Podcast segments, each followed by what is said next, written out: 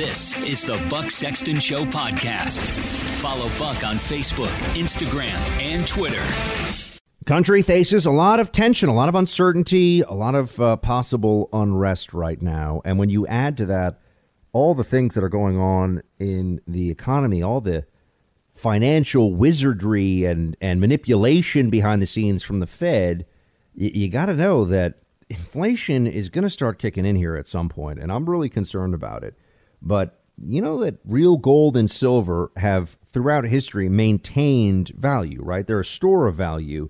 And right now, you can have real gold and silver delivered right to your door or placed in your IRA or 401k, tax free and penalty free. That's right, real gold and silver in your hands or your retirement accounts. Why should you own real gold and silver? Because they both hold their value, especially when markets decline or fail. Oxford Gold Group is the industry leader in precious metals, offering gold and silver at the lowest prices on the market. It's the company I trust to put gold and silver into both my hands and my IRA. The Oxford Gold Group will beat any competitor's price on gold, silver, platinum, and palladium. Call the Oxford Gold Group at 833 600 Gold and request your free precious metals investment guide. Call 833 600 GOLD and speak with the Oxford Gold Group today. They'll answer all your questions and send you their precious metals investment guide. The Oxford Gold Group 833 600 Gold. There are some on the left who are celebrating right now. There are many who are saying they breathe a sigh of relief. Many Americans, a lot of people had very strong views on the Derek Chauvin case and the death of George Floyd. This became a global phenomenon, in fact. But you would think that after such a, a clear and, and decisive uh, m- moment from the system, from our criminal justice system, people who have been saying all along it's racist, there's no justice, it doesn't work, that, that they would have at least some tone of satisfaction with this.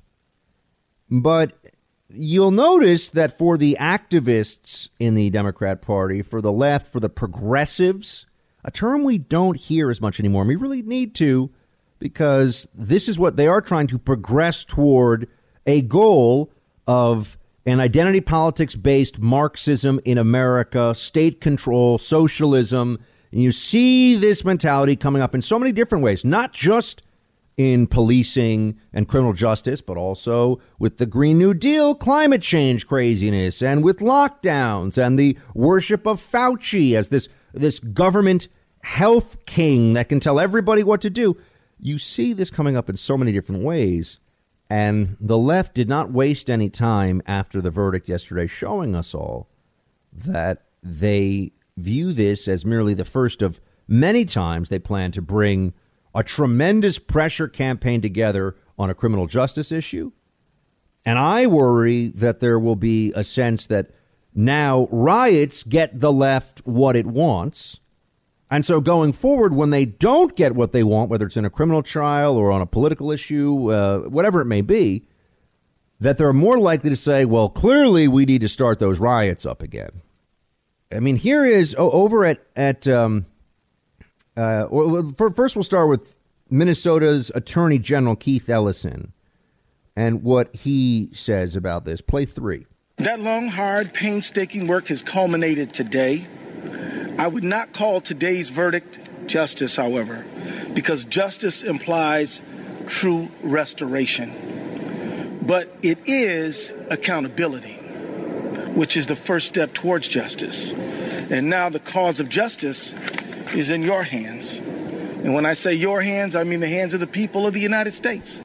So there we had Keith Ellison saying it's accountability, but it's not justice. Now, I, I want to just start with this could be said of any criminal trial, really, in that there, there is no restoration. Any person who's ever been assaulted, murdered, raped, whether it's for them or for their family, the criminal justice system tries to give some degree, I mean, this goes to the very basis of our system, tries to give some degree of of um, satisfaction to the wronged party, uh, but it never makes it all better. It doesn't make it all go away.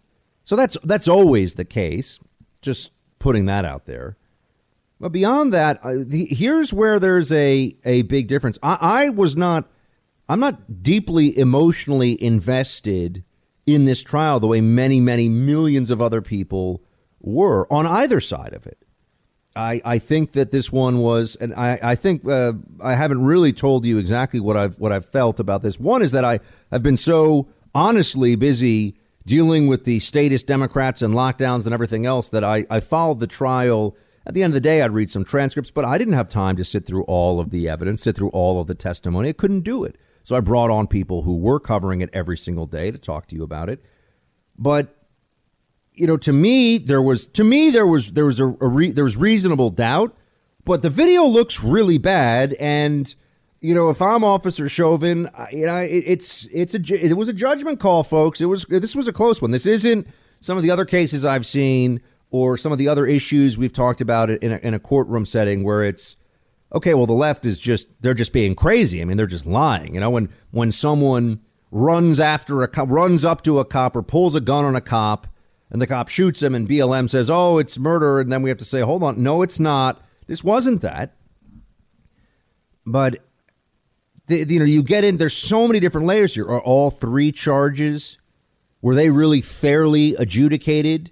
Did the jury really look at them based on the merits or did they just realize we're going to send him away one way or the other? We might as well all protect ourselves and our families by voting for all three counts you know, voting guilty on all three counts. I think that's a very real possibility. I don't know. I wasn't in that jury room. But but I also I, I look at this and I understand that the the big issue I have isn't so much with uh with, with whether Chauvin was guilty on all three or just one. I mean, I always thought the manslaughter charge was going to be a problem for him. I always thought that you got a guy, you're holding him down, he's crying out, uh, you know, uh, at some level, we got to have, you do have to have accountability for police officers. I mean, the police officer, that woman, um, uh, police officer Potter, for resigned. I mean, she's guilty of manslaughter, allegedly, you know, in a legal sense. But we see the video. I mean, she killed the guy she didn't, she shouldn't have and didn't mean to, and she's going to pay a price for that. And so uh, I'm not one of these people that runs around. Oh, everything cops do. No, cops do murder people sometimes. It happens. It is thankfully incredibly rare, especially given how many violent assaults and attacks cops suffer all the time.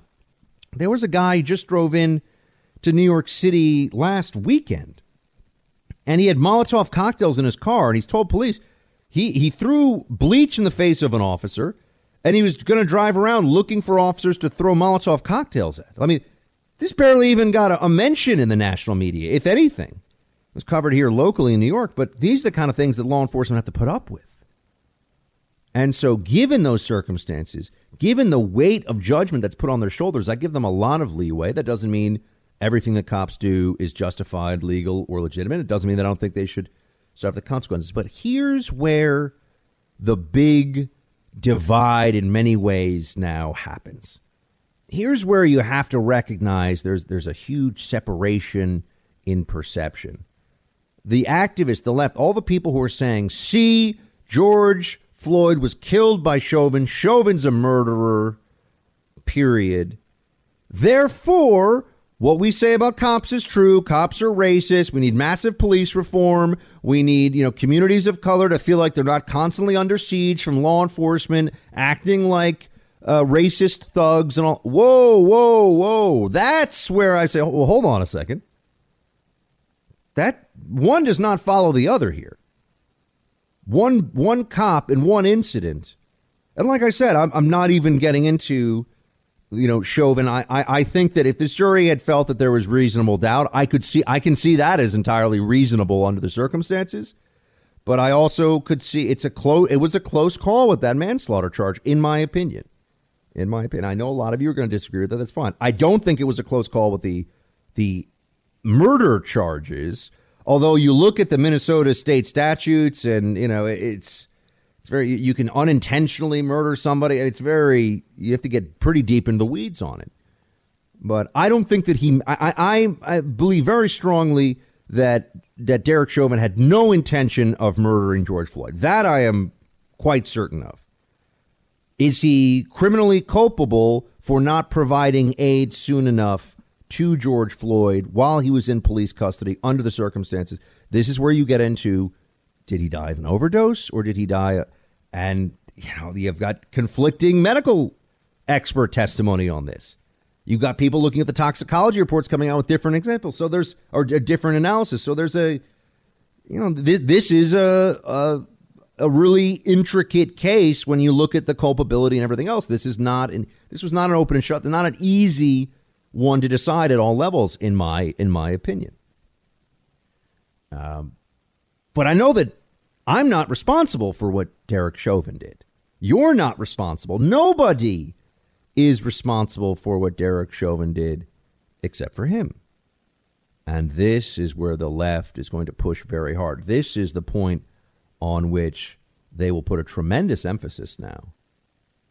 They want to, to use this as a symbol to influence law enforcement, to influence policy and the national conversation about criminal justice and, and racial justice all across the country. And I sit here and say, this is one cop out of out of almost literally a million, and now he is facing a long prison term for this. And you know, th- th- there there are going to be bad things that happen when you have law enforcement dealing with a country of 330 million people. We're we're never going to have perfect law enforcement. So why are we using this incident? In what way is this incident showing us what the system does versus what Derek Chauvin does? And this is where there's so much debate. This is where there's going to be so much focus. Because the narrative is that Chauvin wasn't an outlier acting on his own and and one man committing what is now uh, murder, uh, as our courts have found.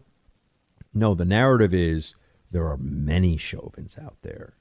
The narrative is there are so many cops who are actually have a depraved who actually have a depraved heart and who are racist and who kill young minority men and get away with it and no one cares and no one makes any issue of it and that narrative is not true. It's destructive. It hurts this country. It makes us less safe. It is a lie. And it is unfortunately repeated endlessly by the BLM movement. The first BLM martyr, so to speak, the first BLM case they rallied around was Michael Brown. The left and the Black Lives Matter movement incessantly lied about that case and misrepresented that case, and they've done it in many other cases. Now here with with the Chauvin trial, it wasn't a it's not an issue of misrepresentation per se of of this case. It's an issue of is this case representative of law enforcement in general and and the state of race relations in this country right now in general. I say no. And I say we push back against this untruth. But the left will fight furiously on it because they want to translate this one case into power. So, no, this verdict is not justice. Frankly, I don't even think we call it full accountability because there are multiple officers that were there. It wasn't just, just Derek Chauvin. And I also don't want this moment to be framed as this system working working because it's not working. And that's what creates a lot of complexity in this moment. This is the system not working? Perhaps the intellectual and spiritual leader of the uh, younger wing of the Democrat Party today says. This is the system not working, the Chauvin verdict? So, someone explain that to me. Or rather, perhaps I'll explain it now because I know what she's trying to get at. This is the system not working. Um, so, what would a not guilty verdict have been? The system operating like a you know finely tuned uh, machine? I don't think so. There would have been riots. We all know that, and I'm thankful that so far there really haven't been the riots that thought that were thought imminent. So at least that, I mean, that is a good thing. Although it's sad that this country is in a place where the expectation is that there could be widespread riots based on one jury trial verdict. We should not be in that place as a country. That's that's just not who we are, but that's the circumstance in which we find ourselves right now. But let's get to what AOC is saying here. This is not justice. Well, there's as I said to you before, there's a case to be made that no murder trial can ever really get someone justice. A person is dead, and if a person is killed without justification, there's no bringing them back. So there is no justice. So let's just start there. So you can just say that there's really no such thing as a justice system then. And and I know that sounds so radical, but it also starts to line up with what the left really believes. They're not looking to reform these systems. They're looking to tear them down, They're looking to destroy them.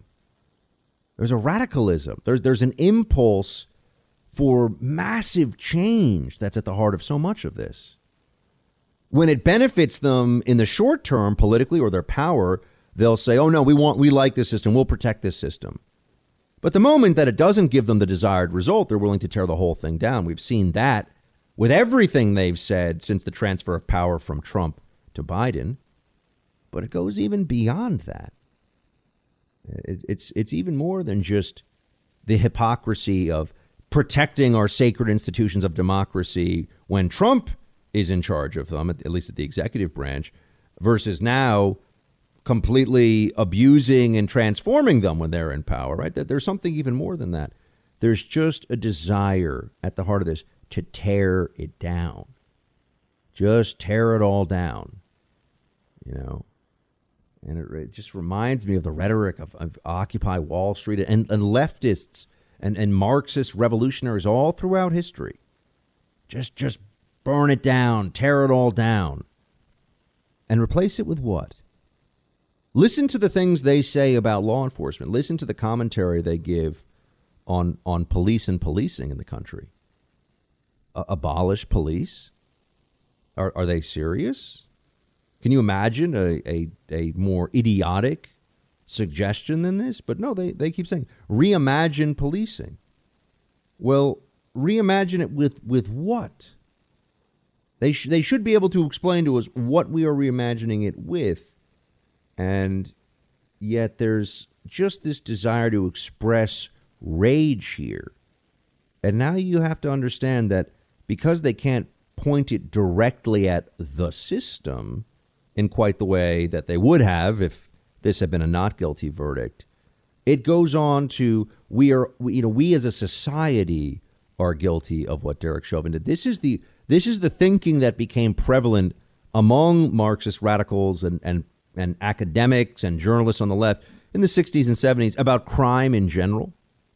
Crime was a societal dysfunction. We were all at some level uh, the the basis of or, or the, the wellspring of all criminal activity. That society creates criminals, individuals don't make criminal decisions. And that influenced the way we did law enforcement, and that influenced the way we did incarceration and now, that makes people feel good, right? Because if no one's responsible for their criminal actions, if society is, it's redistribution, in a sense. It's a kind of moral Marxism, right? You're redistributing the guilt to all of society. And then the state has power over those people because if you're all guilty, the state has the right to take action over all of you. And then these policies that follow are going to make criminals suffer less and the general population suffer more. More crime, less freedom, and a, a government apparatus that is dedicated to the perpetuation of that circumstance. That's what American cities were like in the in the 70s and the 80s and the 90s. And there really is a movement now to take us back to that. That the, the Democrat, the progressive left has gotten so far with their agenda that we're actually circling back to what they wanted 50, 50 years ago for law enforcement and major cities across the country. You know, I know we have a lot of small business owners who listen to this show, or people people who are running their own business or a company that they've started, and eh, I'm, I'm hopeful that despite everything in the Biden administration, this is going to be a big year for small business, and I think it can be. Right? I, I think that you know, small business has that local focus, and you and you create that community of people that know what you're doing, support what you're doing, and and use your products or your services. Uh, but I want to make it easier for you too and help you with HR because I know that can be such a headache. In fact, when you're running a business, HR issues can kill you. I mean, you got wrongful termination suits, minimum wage requirements, labor regulations, all these questions that come up too, like can I dock an exempt employee's pay? Uh, how do I know if I have to follow any new employment law changes? How do I approve a leave of absence? I mean, I've been in business in many ways for years, and I have no idea how to do this stuff, right? But you don't want to have to pay somebody up to seventy thousand dollars a year. That's what an HR manager is going to cost you as a full time employee. It's about on average what it costs. So you can get a dedicated HR manager from Bambee. That's B A M B E E, created specifically for small business. And from onboarding to terminations, Bambee's HR manager will customize your policies to fit your business.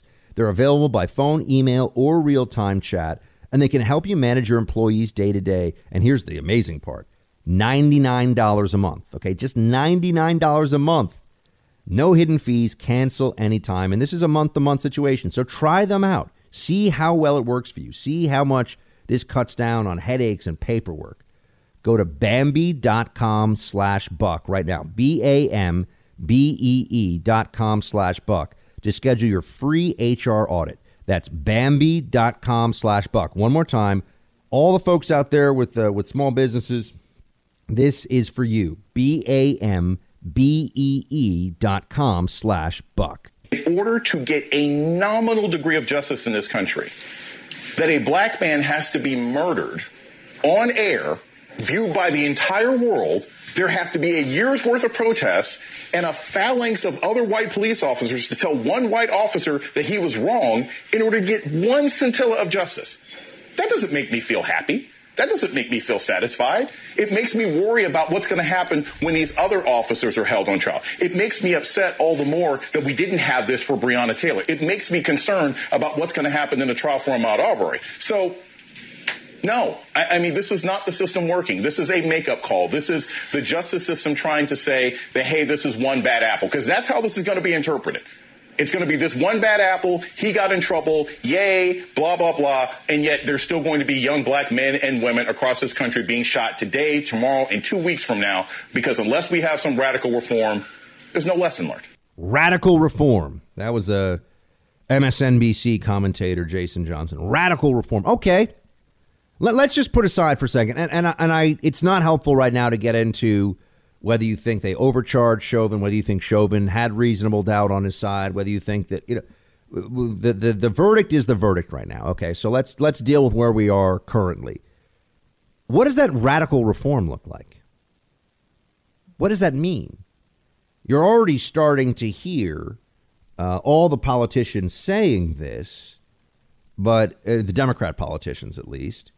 But what is it really going to mean? What what is this going to to turn into? And why are there so many people who are inflating this one incident to be representative of law enforcement in general? That is slander. It's not true. And we have to hold the line on the truth here. It is not true that this is who law enforcement is. I worked with law enforcement at the NYPD up close and personal. I was helping them with counterterrorism cases, as you know. I was a, essentially a contract civilian bringing counterterror expertise to the largest police department in America, but I was working side by side, day in and day out, doing surveillance, uh, running informants, dealing dealing with the, the NYPD, with detectives and sergeants of the NYPD every day for 18 months. And uh, first of all, it was a very diverse department, so that often I think gets left out of this conversation. That a lot, a lot of our courageous, diligent public uh, public uh, public servants in law enforcement and public officials uh, are minorities, right? That there are so many excellent Black and Latino uh, cops all across the country working in state and local, FBI, you name it and and they're they're all maligned by this kind of rhetoric as well. They're they're all attacked in the same way. What they're they're part of this racist system. They're just doing racism all the time, but they don't even know it. Is that what we're supposed to believe? I'm sorry. I, I, I reject this assessment by the left.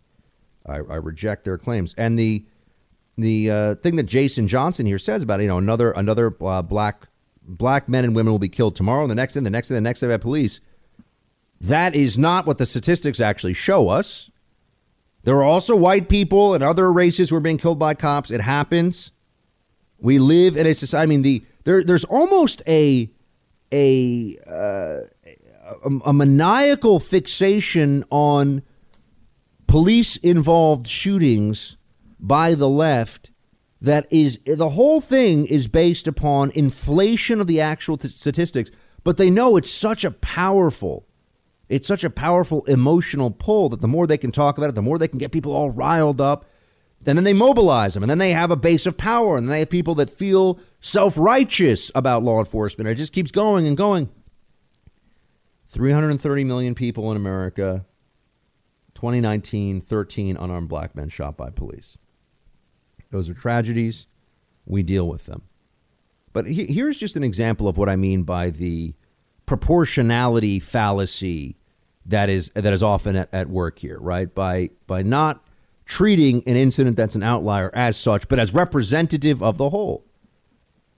There was tremendous outrage at Donald Trump on on the left when he talked about uh, that there are some people who come to America as illegal immigrants and they do bad things. They kill people, they rape people.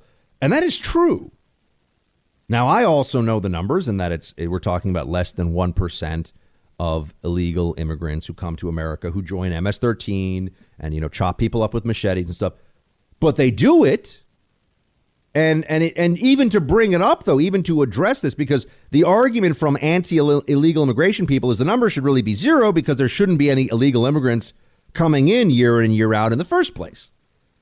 So, in that sense, they're arguing that it really should be effectively nothing because there shouldn't be any illegal immigrants coming into the country, comma. But the moment you point out that an illegal immigrant would have committed a violent crime, the the left immediately says, "How dare you? That's not representative. That's not that's not true. That's not fair." And we say, well, hold on. What about somebody that should have been deported three or four times and then commits a rape? Isn't that a failure of the state? They say, oh, that's not true. That's not representative. But you see, there are far more cases that you can point to of, of illegal immigrants committing violent crimes in this country uh, or, or drunk driving that results in a, in a homicide, a manslaughter. Far more of those than you will find truly unlawful murderous killings of minorities by law enforcement year in and year out right now. But one of them is treated like it is representative of the whole. The other, you are not even allowed to talk about it. Right? If, if the left wants to just argue about how, well, that's just a small minority of illegal immigrants, and th- that's that's a fair argument to make, and but we can still talk about, okay, well, you know, that the guy, for example, who shot the gun, who killed the woman in San Francisco who'd been deported seven times, that feels like a failure of the state when you've been deported seven times and you still end up killing an American citizen. But what they say is you're not even allowed to talk about it at all. So the incidents aren't, it's as though they're wiped away from the record entirely. And you have so much of this, this, this uh, lack of good faith and fair mindedness about law enforcement coming to the forefront with this and they say, "Oh, Derek Chauvin." I mean, how, how many how many days do you go in in American law enforcement without a case like this? And yet they talk about it like it's going to happen every day. Now I know there is already, and the timing of the, you know we recently had the uh, we had the shooting of the of that young man in Minnesota, which was you know, an accidental lethal force escalation, and that cop, I I have never defended what she did. I've never said anything other than it was a tragic action accident, and she should be held uh, accountable for it.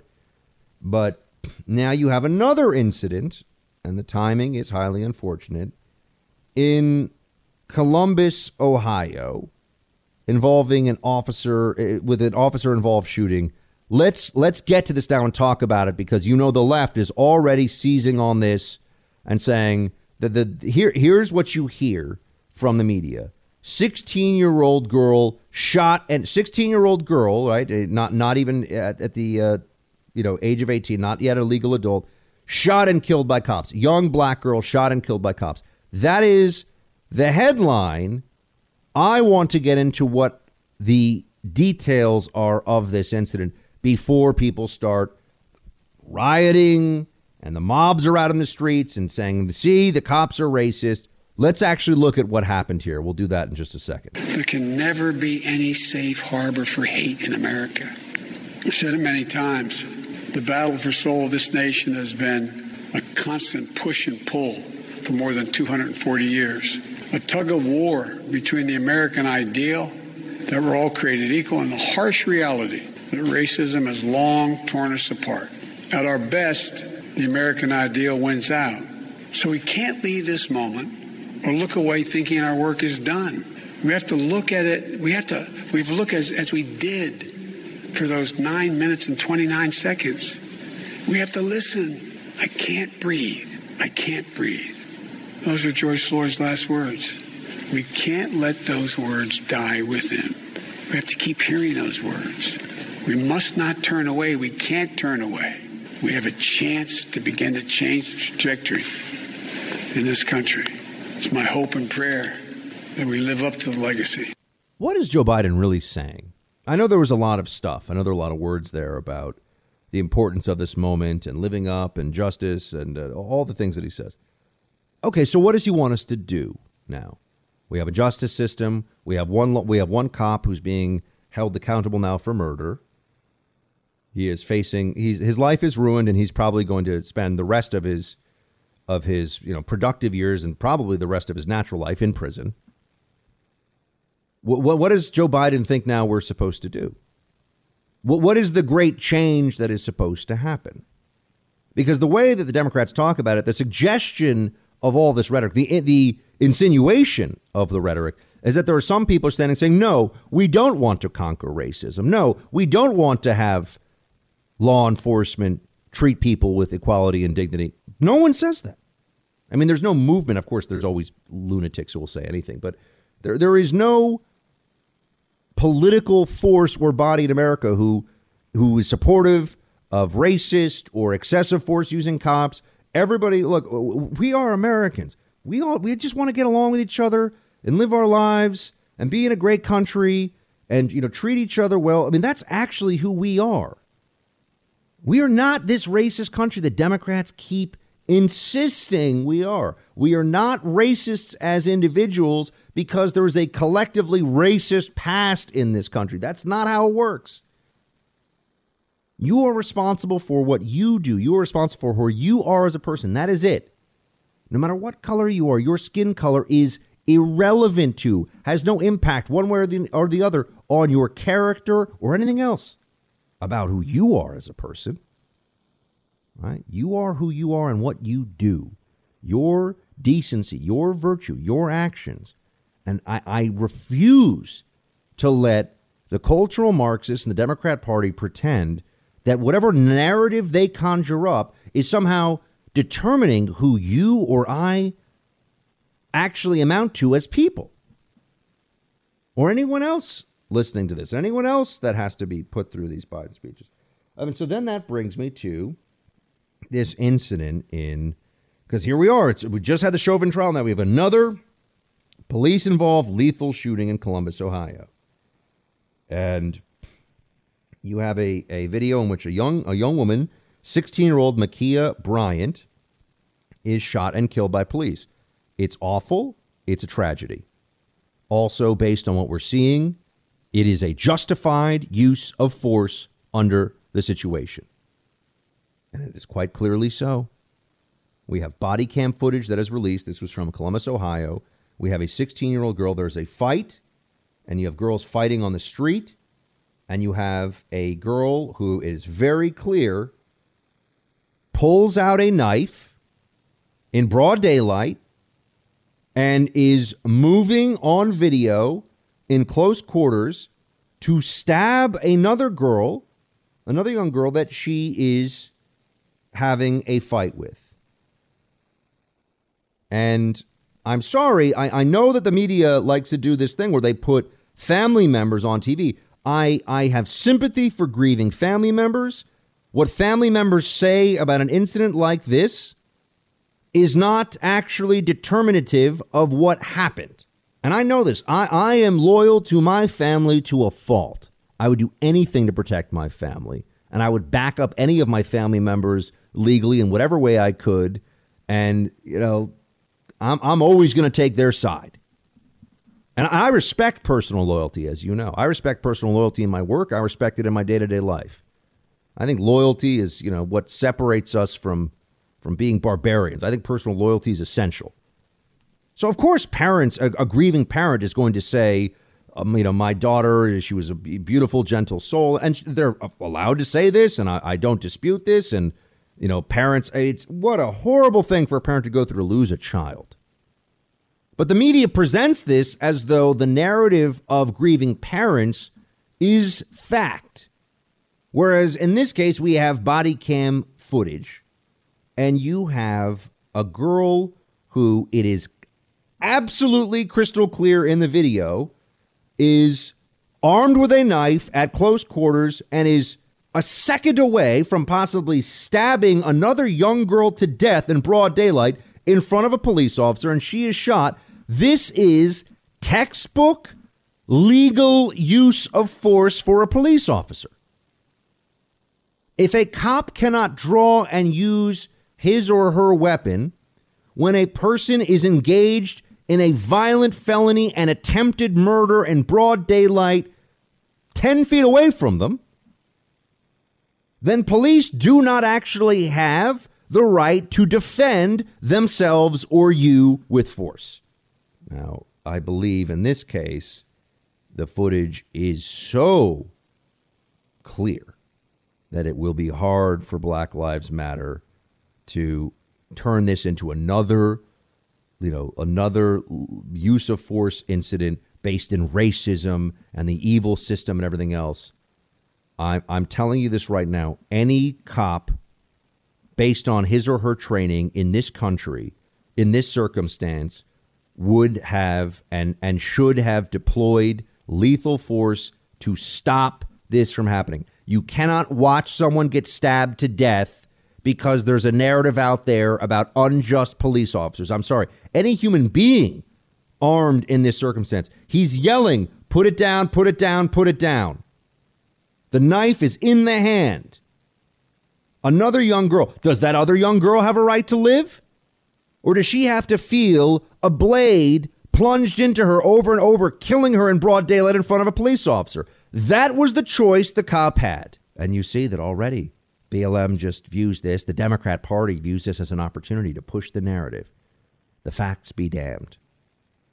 The facts here are clear enough. The horrible judgment here was on the part of a young girl. I know she's only 16, but you cannot assault somebody with a lethal weapon and try to kill them in front of a police officer. The criminal culpability, the moral culpability here lies not with the officer, but with the young woman who paid for it with her life. It is a tragedy, but this is, this is not police excessive force. A lot of economic uncertainty out there right now, but you know, the stock market's actually doing pretty well. And it could be inflation fears from the Fed that are getting you down. It could be a lot of things. But I want you to approach this with clarity right now and know that even in a choppy economic situation, even in difficult times, you can make money in the stock market, but you got to know who to go with. If you're like me, I'm trading pretty actively. I'm not quite a day trader, but I'm investing and I'm checking every day. And you know, I had a I had a good year last year, but I'm having a better year this year because of my friends at Carnivore Trading. All right, they've spotted some key indicators that they think means big profits are going to be coming but Wall Street experts are going to miss a lot of it. That's why carnivore trading is for you. They're an elite squad of strategists who influence major Wall Street investors. And all you do is subscribe to Carnivore. It's a very minimal fee month to month, and you'll receive real time text alerts of explosive trades. So Carnivore tells you, hey, you know, you've got your, your E Trade account or your Vanguard or your T, you know TD Ameritrade, whatever it is you're using as your trading platform. Carnivore's going to send you text messages. We're going in on this trade. Get in on this. It's all transparent. You go on their site, you see what they're doing, and they're just trying to make you money, and their track record speaks for itself. You can mirror their trades with whatever broker you use, or just wait to one that you really believe in. But once you see the way that they do, I think you're going to realize that you should get in on the carnivore trades. They guarantee you'll earn five times your monthly subscription. That's right, five times your monthly subscription or double your money back just by mirroring their trades. So you don't have really anything to lose here in the sense that they're going to get you back your money from your subscription service. And you got a lot to gain if you make a lot on these trades that they're going to put out there for you. The market looks to be on the verge of a huge upswing. Get off the sidelines and get in on Carnivore's trades. Right now, you'll get two weeks free. Visit getourtrades.com. That's right. The website is getourtrades.com and use promo code BUCK. Getourtrades.com, promo code BUCK. See website for guaranteed terms and conditions. Past performance, not a guarantee of future earnings. Well, it was an important step forward, and it lays the foundation, hopefully, for the Congress to come together, act decisively uh, to create a greater level of accountability and justice and police reform here in America. When we all saw that video, members of Congress saw it, America saw it, the world saw it. I think it was obvious to everyone that this was this was a murder that took place in cold blood. Thankfully, there's been confirmation. There's no joy in that confirmation. I think there is relief here on Capitol Hill, uh, but we've got to to turn the actions of those who stood up, who spoke up, who showed up across America, young Americans in particular of every race, who wanted both justice in the case of George Floyd, and we've got justice, but also want change that is sustainable and transformational. And that's our next task. That perhaps is the most important task that we can undertake at this moment. Now, the Justice Department has already announced, according to the New York Times here, a broad investigation of Minneapolis. What do you think they're going to find? What do you think they're going to find? They're going to look into this and they're going to say, well, uh, they're, they're going to find, and the DOJ, I'm sure they'll turn over everything, look into everything. They'll say, oh, well, here's a an insensitive meme that was shared from one law enforcement officer to another, or here's the disparity in in speeding tickets that were given out, or you know, they're going to look at all these these issues. They're going to put they're going to put the Minneapolis Police Department under the microscope because they're pretending this means they're going to have a non racist police force when this is all done, or a much less racist police force. Think about what the real ramifications of this will be. Um, think about how this is going to how this is going to play out. First of all, as we know, um, there are there are laws for which there's a disparate impact on the minority community in this country in many, many places all across the country. Uh, for example, it has long been known that the the uh, war on drugs and the criminalization of possession and sale of different substances has had an outsized impact on the the black community in America. Now there are plenty of white people who get uh, sent away for the same sent away for those crimes too, and people get lengthy sentences for trafficking. That happens as well but it, has a disproportionate impact on the black community. Is is that to say then that if they find this is true in Minneapolis, is that evidence of racism? Uh, there are a disproportionate number of shootings in major cities that involve members of the black and Latino community. So when they look into these numbers, when they look at prosecutions and arrests for serious violent crimes, when there's a disproportionate number again, not uh, not by any means exclusive to any group, but when there's a disproportionate number, is that evidence of a racist police force, or are the police just responding to whomever is committing certain crimes without respect to what group they happen to come from? You know, this is where you start to get at some very central questions about our criminal justice system. What is going to be used as evidence of racism in the Minneapolis Police Department? Remember when they did this after they did this after the Mike Brown case in Ferguson, Missouri, uh, essentially a suburb of St. Louis. Very similar in a way to uh, where the recent shooting was in Brooklyn Center, which is really a suburb of Minneapolis. Right, these are areas we're, we're talking about these places that are really extensions of the city, is what I'm trying to say. So in in Ferguson, which is really St. Louis, uh, or next door to St. Louis, they had this. They had the the Mike Brown case, and then they they put this whole DOJ investigation together. You know, Eric Holder's DOJ under the Obama administration. They looked for everything they could find, and they they had this report about you know so the structural racism of fines for more minor offenses and who can pay it and everything else. Do you think that? Do you think that Ferguson has gotten safer since then? Do you think more people have signed up for the police department? You, th- you think more individuals are saying, you know what? I want to put my life on the line for a police department uh, that has that that is, is given oversight by politicians who will feed me to the lions, so to speak, the moment that the politics demand it. Do you think that's going to really increase recruitment? And also, what kind of recruits are you getting? What kind of recruits are you getting? I mean, can you imagine you're this this officer in Ohio, and now this has become a national news story. Officer, white officer shoots 16 year old black girl is the story that's being presented, and and that is those are true facts of the story. Comma, there's also the fact that she was trying to stab to death another young black girl right in front of the police officer on video, and we can all see it. We're supposed to wait till the knife goes into the girl's throat before the cop can do something about it.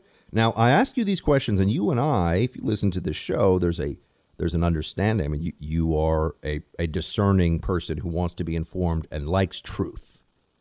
And I say that I'm, I'm being 100% serious. If you listen to the show, you're already making an affirmative decision that, that you like the truth. You want to know what's real. Um, but just because I say things like, do we have to wait until the, the, the person has actually stabbed this innocent girl or this girl that she's in a fight with the first time, the second time, you would say, well, of course, Buck's point is made. There are there are Democrats out there who would say, well, maybe it wasn't going to be a lethal stab. Maybe she was going to stop at the last moment. You don't know. Essentially arguing that lethal use of force for law enforcement is always excessive and to be questioned. You know that that cops uh, that a cop has to die before a cop could use lethal force, or somebody else has to die, an innocent person has to die before lethal force can be used on an aggressor. And I, I know that sounds like lunacy because it is, but there are people who believe it. There are people who believe this stuff, and and they say it and they make demands about it. They're now going to have this big DOJ investigation of Minneapolis. Minneapolis has had a huge spike in crime in the last year. Minneapolis had a police department burned to the ground. I mean, I asked the, the current and retired law enforcement officers that listen to this show would you want to be a cop in Minneapolis right now? Whether you're white, black, Asian, Latino, or anything else, would you want to be a cop in Minneapolis? I wouldn't.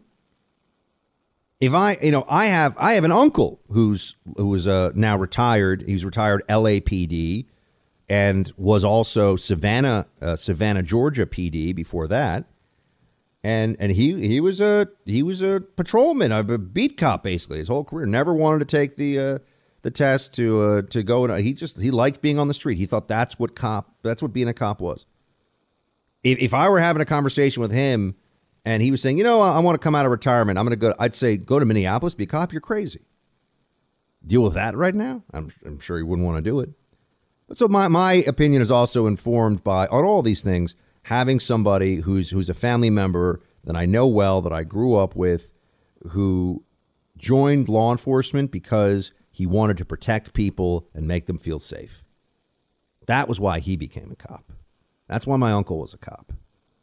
You know, spent his whole career, his whole life. And I'm to tell you, my grandparents on that side, they were they were pretty well off. I mean, he went to he went to you know he went to fancy school. I know there are lots of cops that go to you know elite schools. That happens all the time. But you know he could have done anything. He wanted to be a cop like so many of you because he wanted to protect people and make them safe and contribute to his community. Why people become law enforcement officers. I mean, if you just want to make you know, if you just want to make money, become a tugboat captain. Those guys crush it. You know, I mean, you know, they really do. They make like two hundred fifty grand a year. I think more than that. You know, there, are, there are other ways. If you just want to show up, do a job, there are other ways to, to make a living where you don't have people trying to stab you with rusty screwdrivers or slap you with uh, with frying pans when you're not looking during a domestic dispute, right? But right now, the politics of it are that it's beneficial to some to slander and undermine law enforcement, and so that's what gets done, and it just makes me sad. What are the reforms that they really want? They keep talking about radical reform too. If I say I want radical reform of the school system, I could actually, which I do when it comes to talk about the, the uh, public school system. Oh, I can tell you what I want. I want school choice. I want vouchers. I want parents to have full decision making over where they're going to go. And, and, these days, I would even probably argue for the, the abolition of the Department of Education. And there's there's a but oh oh we're going to talk radical. I'll talk to you radical, and I'll defend all these different positions. So so, in a sense, I, I know what it is to have radical beliefs based on where the system is now. And I, I got all kinds of ideas about the educational system, the public school system in this country, and and what kind of curriculum that people are being taught, and what standards needs to be, need to be, and how we need a, a free market for the dollars that are allocated to teaching by having vouchers for parents and being able to pick the schools. And oh man, we could go into this all day. When you talk about law enforcement radical reform, when you hear the Democrats discuss law enforcement radical reform, it's a lot of rhetoric. You know, we're going to get rid of, we're going to confront our racist past, we're going to get rid of. Okay, how? And the how is the question that they have the most trouble with. Because when they either don't have answers or they start to say things that have you turn around and say, that's that sounds crazy to me abolish police? Defund police? Do they want to make police better or do they want to eliminate cops? They're not even sure about that. But let's put them in control. Let's put the Democrat left Marxists in control of law enforcement in America. That's going to work out really well the climate crisis is a crisis born of injustice, and it is a crisis born of the pursuit of profit at any and all human and ecological cost. That's right. Which means that we must recognize in legislation that the trampling of indigenous rights is a cause of climate change. The, the trampling of racial justice is a cause of climate change because we are allowing people and we are allowing ourselves to make sure to, we are allowing folks to deny ourselves human rights and deny people the right to health care, the right to housing and education. AOC is, is such a, a well practiced Marxist demagogue at this point that I, I will tell you, I'm almost impressed by her ability to string together concepts and words that don't really mean anything but sound like they should. What was this? Suppression of indigenous rights is a cause of climate change. D- denial of health care is a cause of climate change. I mean, it, it does it does force the question: What isn't a cause of climate change? You know, what what is not actually going to cause climate change? And and when you really start to break this down, you you find that really any, any human activity, including breathing, is technically a cause of climate change. So you can see the appeal, the the religious fervor behind this is tied to the fact that it, it creates a basis for government absolutism. It creates a basis for doing exactly what the left wants to do in every and any situation. And if you stand against it, you're either a, a denier, which that, that term is used, as you know, to try to link climate change questioning even to Holocaust denial. So you're somebody that that denies one of the, you know the worst atrocities in all human history, and you're denying the end of the world from climate change. They, they try to tie these things together. This, these are rhetorical tricks. This is slimy, underhanded tactic of, of debate and and of polemicists without ethics, which is what AOC and so many of these Democrats are. Um, it, it's just remarkable, though, to hear somebody who. I mean, I, I, I turned on. Uh, I was scrolling through, you know, Instagram and Twitter to see quick reactions yesterday after the verdict, just to sort of see what's to give you a, a give myself a broad sense, other than just the main news stories that were being posted about it. and I stumbled upon, sure enough, AOC's tw- uh, Twitter account, and it was I think there were fifty or no, it was her Instagram account. I think there were fifty thousand people watching her live, which is a lot of people to get watching an Instagram live, and, and all the comments were, "Yeah, you're speaking the truth. Yeah, you're," and I'm I was sitting here and I was I'm honestly troubled for the. I see this and I think to myself what is happening to us? That that this this woman is held up as as a not just a hero, but as as an intellectual and as a leader and as somebody with good ideas. I literally cannot understand what she is saying sometimes because it is such blather. It doesn't it doesn't make sense to a person who is quite well practiced and with a wide uh, wide range of philosophical training and a pretty big vocabulary, I still do not understand. I'm like, what? I kind of get what she's saying, but not really. And people are just clapping and cheering, and I, I, I worry about the future of this country.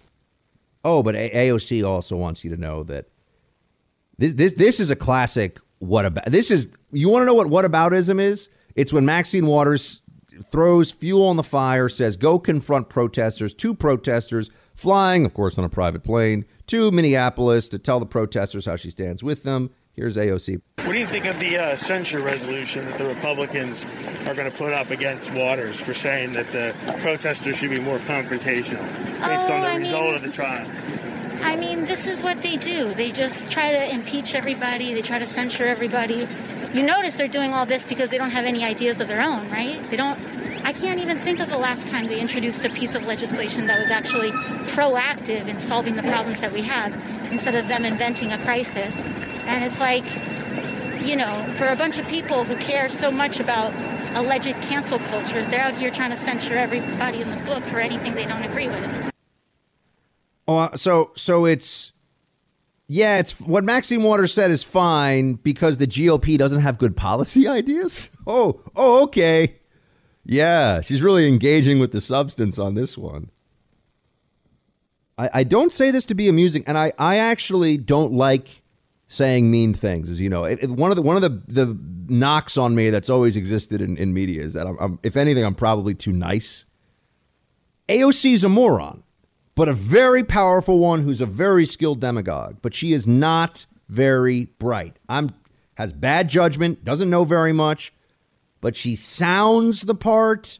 You know, she says the things, she mouths the preferred slogans of Marxism, and and people just clap and cheer and think she's amazing. And I sit around thinking this person, you know, she's she's part of a of a leftist surge in this country that's really seeking to destroy things that are really dangerous and damaging in a profound way.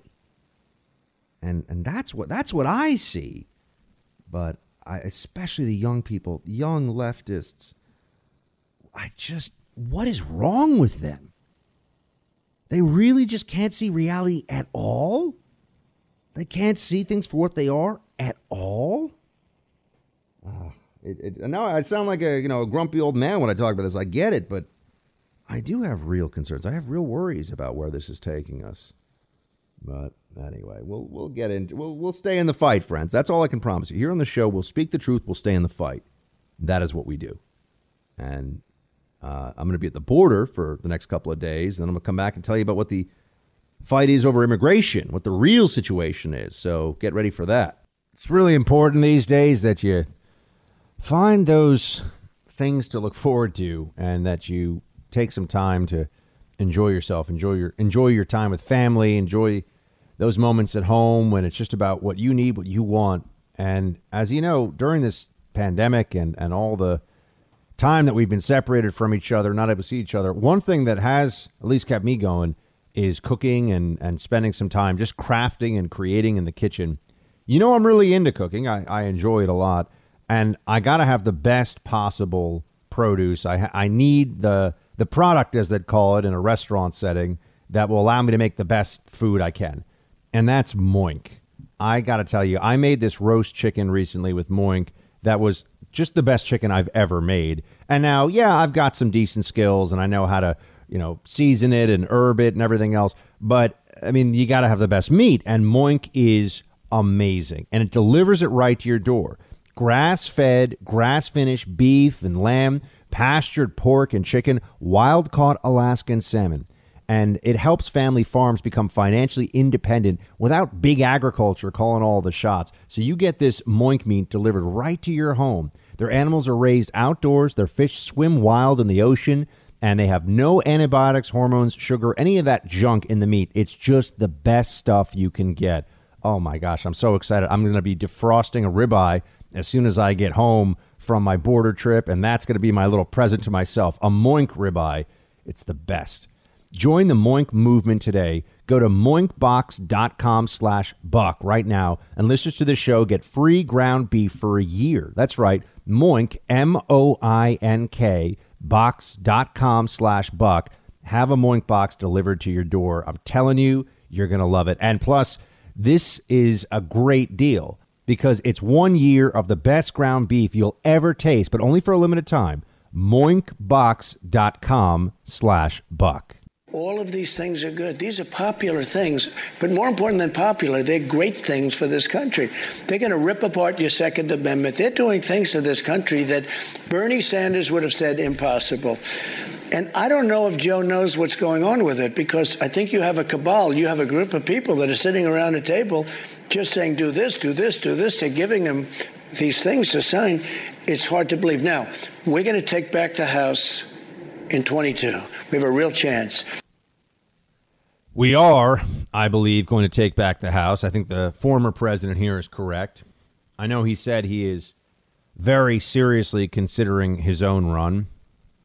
And as I've told you all along, the greatest salesperson for the Republican Party is the Democrat Party with the things that they actually do. Democrats are good at propaganda because they control the media and they control academia and Hollywood. They're good at messaging and pushing people based on emotion. They're not good at reason. They are not good at rational, at results based, at common sense or logical. Those are the places where they fail. And you're already seeing those failures now.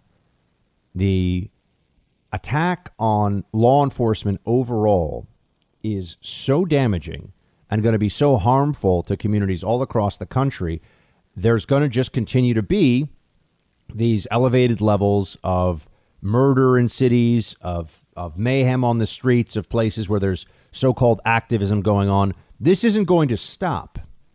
In fact, it's likely to get worse. And people, now, we can't convince 30% of, of voters, of Democrats.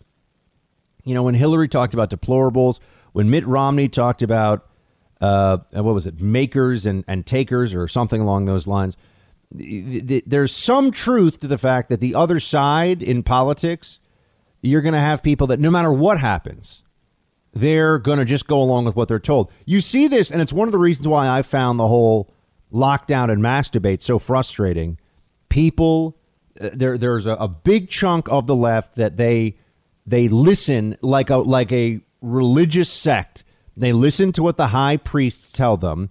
Whatever the New York Times editorial page and MSNBC and Nancy Pelosi and Chuck Schumer and Joe Biden, kind of, but we all know that there are puppeteers pulling the strings there. Whatever they say, there are people on the left who go, "Yeah, yeah, that's good, that's good," and it's troubling to it's troubling to watch this play out. But there are people, there are a lot of residents of the state of California, the state of New York, uh, the you know, find me a, a, very deep blue state and a major city in it, and there are a lot of people in those places who would still vote Democrat, who would still support the anti-cop rhetoric and and the the critical race theory garbage that's being taught to kids and, and all the the Marxist malarkey that's being spewed all the time, even as hyperinflation hit, cities were burning, violence was spiking, and people really were depressed about the state of the country.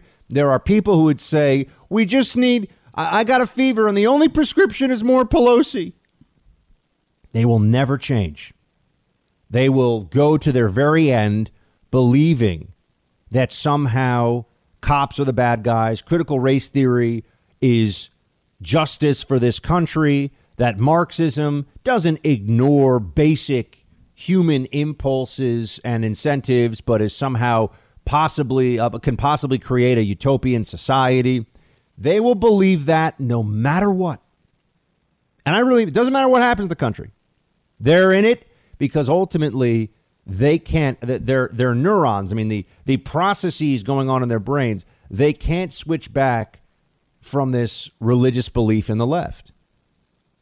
So we can't win them over. The only way to help them is to beat them politically at the ballot box, to have political power in the hands of sane constitutionalist conservatives, and protect them from their bad ideas. And I mean that. Now, so when I tell you that that the Democrat Party is the single greatest ally of uh, the Repub- Republican messaging, that's only true for maybe 5% of voters nationwide, 10% of voters, but that's what makes the difference right now. That is the that is the uh, the cohort, the contingency here that makes or the contingent rather that makes a difference. And you, you see this now with with the way that you know the numbers show you who supports Biden up to this phase and who doesn't. It's exactly what you would expect. Basically, Biden voters. Everyone else thinks he's doing a crap job. He is doing a crap job. Where's the optimism? It's just being a Democrat, and I think more and more about this, it just strikes me as so depressing. You know, it's short term gain psychologically for long term pain. Yeah, you get to put BLM on your on your Instagram page or your Facebook page, and yeah, you get to you get to watch CNN at night and act like you're some kind of civil part of some civil rights, you know, heroism because you hate cops and you showed up to some march in Times Square where they were screaming about how cops are all racist and bad. Cops are just our fellow Americans doing a very important job and 99% of them are doing it very well, or at least doing it, right? Not being criminals, not racist, not breaking any laws, not abusing any people. You know, over 99% of them are doing a really good job. But that gets lost in all this because people want to feel important, they want to feel powerful. And that is part of the seduction that the Democrat Party has going on right now. All you have to do is sign on. All you have to do is walk around saying, I believe in climate change. I, I, I don't think that I'm a, a better person than anybody else. I don't think I'm superior to them. Uh, I, I don't think that you know there, there's something about me that is inherently better than the climate change alarmists because they're wrong on this issue and I'm right. I just don't want them making things more painful, more annoying, uh, more difficult, less free because of their bad ideas. But I don't walk around thinking, oh, well, I understand this better than, therefore I'm a better person. I kind of feel sorry for them at some level that they could be so easily brainwashed. It must be a really troubling thing to go through life, as so many leftists do, and always think to yourself, as long as I'm part of the herd, I'm safe and warm and fed, and that's all that matters. And that is what the left believes. That is what the Democrat Party trains people to do. And I know you'd say, well, there's so many intellectuals, uh, there's so many academics, and there are scientists, and there are all these other people that are part of the Democrat Party. Well, those are individuals who, yes, they, they have they have high IQ and they have some degree of, of specialization in one area, but they lack intellectual courage. I mean, to be a leftist on a college campus, for example, and have a PhD and teach at Yale, they're not actually defending ideas that are under assault. They're not taking positions that require them to show how adept they are on, on the battlefield of ideas. They're just the best at echoing the rest.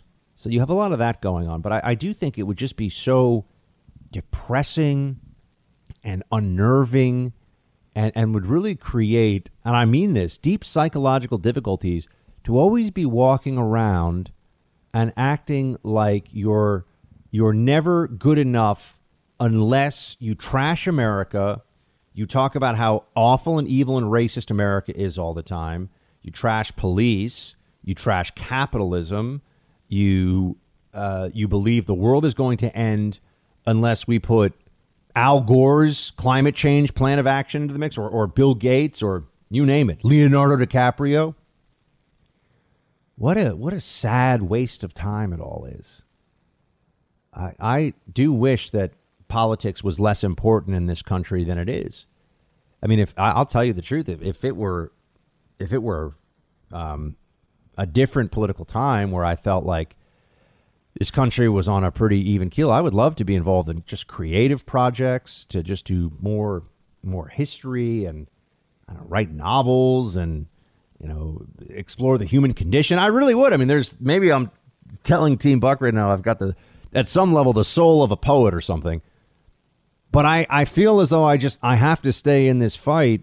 I I have to speak the truth to you every day because we're just surrounded. We're just under siege from lies and bad ideas and wrong stuff constantly. Constantly. It's all over the place. You're being bombarded with it. And I have to tell you, if these ideas were better, if they were more sensible, uh, I don't think they'd have to push so hard. I don't think they'd be so terrified of free speech. I don't think the left would be always trying to find ways to use force in place of persuasion. You know, you see this, eh, you know, they have control of the government right now. And instead of being magnanimous, instead of, they, they didn't try to bring the country together at all. No, in fact, it really feels like a bunch of enraged, frenzied children are running the White House right now, and they're just looking to, you know, throw things at the other side as much as they can, make all kinds of demands. These, aren't good ideas. The Green New Deal and all this stuff we're talking about with where infrastructure that's not really infrastructure, our roads and bridges are not falling down. That's just not true. One of the great lies the Democrat Party constantly tells, or I should say, the construct of the lie, is they'll say They'll find something that does happen, and then they'll refer to it happening in a way that you think it happens all the time. So they'll say, uh, you know, our roads and bridges are crumbling. And I'll say that that's not true. I've, I've been on a lot of roads, a lot of bridges, go all over the country.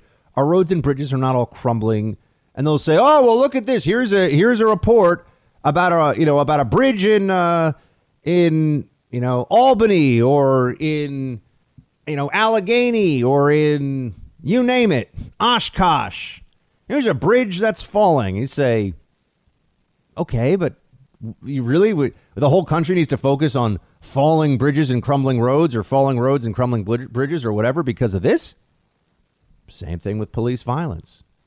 They'll say that, you know, unarmed unarmed minorities are are shot by cops. That is true. It is also incredibly rare thankfully. And it is not a reflection of what is happening day in and day out with law enforcement across the country. It is not a reflection of that. But they find something that does happen and they make it seem like it happens all the time because they they create a greater perception of urgency that way, which gives them more leeway to do whatever it is they want to do. Right? You, you could almost call it, it's it's like a proportionality uh, a, a proportionality distortion technique. I might have to come up with a better way of saying it, but I think that's a pretty good description. Proportional uh, proportionality distortion, which sounds like something maybe you'd read in a geometry textbook in uh, sophomore year of high school, but it it gets to the idea here. They make it seem like something is much more common than it is, so they have leeway to do what they want politically when this is just a, a perception bias issue then.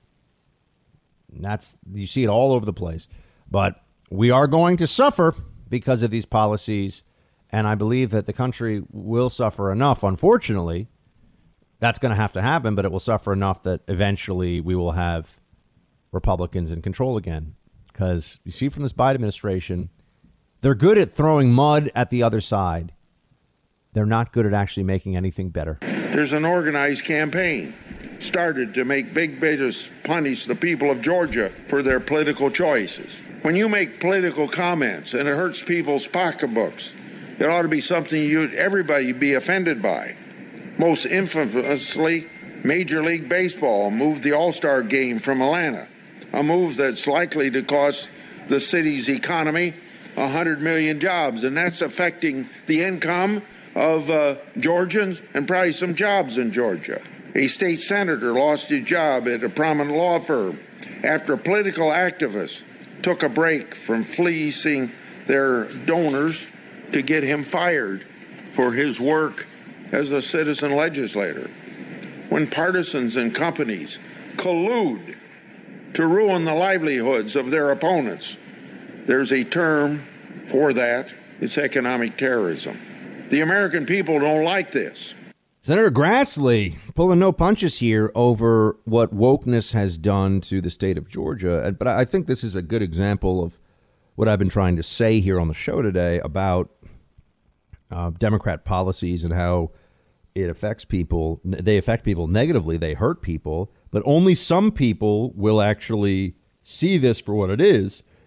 A lot of other people will feel like they'll believe the excuses or they're so into the the personal brand the, the, the personal glorification of being a part of the cause that even though nothing is actually accomplished by moving the major league uh, all-star game to denver as much as i love the city of denver and you know that we got we've uh, we've got a great audience in denver. I always so appreciate uh, freedom 93.7 in the in Denver, and uh, we're the number one show across all formats in our time slot there. So just putting that out there. Denver's a top fifty city for markets, and we are uh, we're number one. So that's that's pretty nice.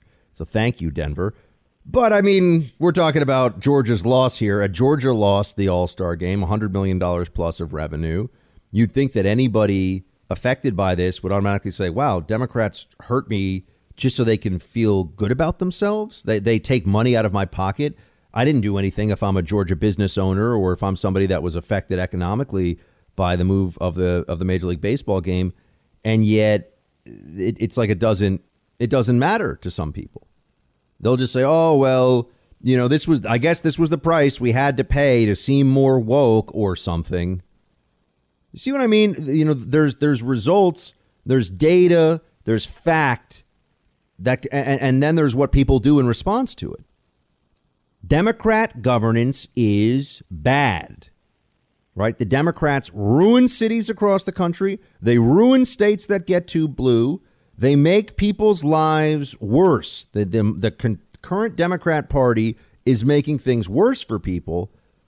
And it's our job to make sure that at least enough independents and, and some portion of Democrats realize this and understand the only way this gets better is if they take power out of the hands of the people that are doing this stuff to them, because otherwise it's just more, you know, Cuomo's and Whitmer's and Newsom's and and Pelosi's and Schumer's and Biden's and I know you're gonna have nightmares if I keep going, right?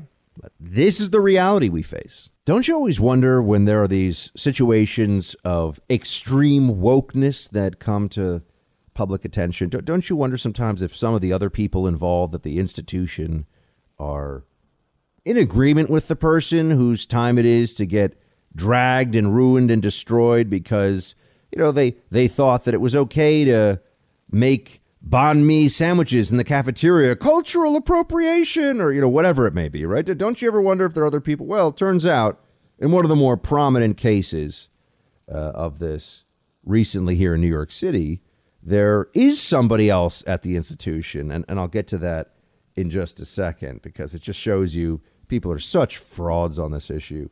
But you know, these days you want to get ahead of what's coming, right? We all know that this is a really uncertain time, and you just want to make sure you're taking those proactive steps today as you're doing all these things, right? Buying a home, starting families, or building your family and trying to secure your long term financial future, you need to add to the list of things to do setting up a trust or will for yourself. Okay. No matter how old you are or where you are in this process uh, of building your life, you want to have a will or trust done. And trustandwill.com is the place to do it. They make estate planning simple, convenient, and secure. I've been on their site and gone through the process. It, it's so straightforward and quick. For as little as $39, you can nominate guardians for your children, determine who would get all your stuff, and plan for future medical care, all from the comfort of your home, just on your computer. You know, usually if you hire a traditional estate attorney, that can cost you thousands of dollars, and they often use a one size fits all template. It's not specialized enough. Trust and will documents are designed by estate planning experts, and they're customized for the specific state you live in. So I've used this interface. Like I said, it's so easy. You'll get it done, and they'll send you the actual physical documents in the mail, so you'll have those for your records. Plus, you have the digital copy, and it's so easy. And you got to do this. Gain peace of mind at trustandwill.com slash buck, and you'll get 10% off plus free shipping of your customized legal documents. Don't wait. Go right now. This is important. Get 10% off plus free shipping at trustandwill.com slash buck. That website, one more time, trustandwill.com slash buck.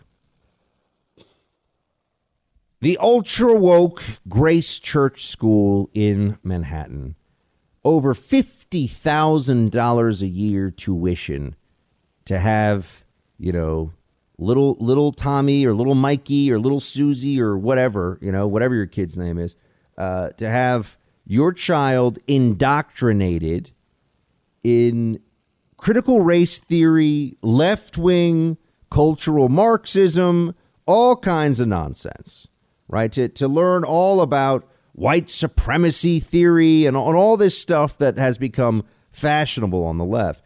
Recently, there was this teacher, a, a Mr. Rossi, uh, who wrote about this, right? He, he wrote about this and it, it got a lot of attention because of just how much it did seem like the, the old uh, Mao struggle sessions. Paul Rossi was the teacher's name you know the Maoist struggle sessions where where it's all a, a question of not just believing, but the the extreme degree of your belief. You, you, it's not enough to just say, "Hey, we're going to accept your left wing indoctrination."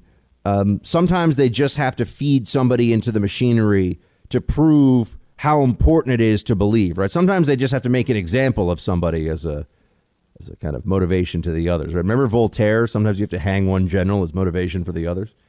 So that's what was going on here, um, where where this guy Rossi he writes about what's going on at this school, and and I know it's easy for you probably to think wherever you are across the country, because I know this show stretches coast to coast, and with uh, podcast listening too, we have people in, in literally all fifty states, and and so it's easy to think, oh well, this isn't happening at schools in my in my state. Um, unfortunately, it is. so this is everywhere now.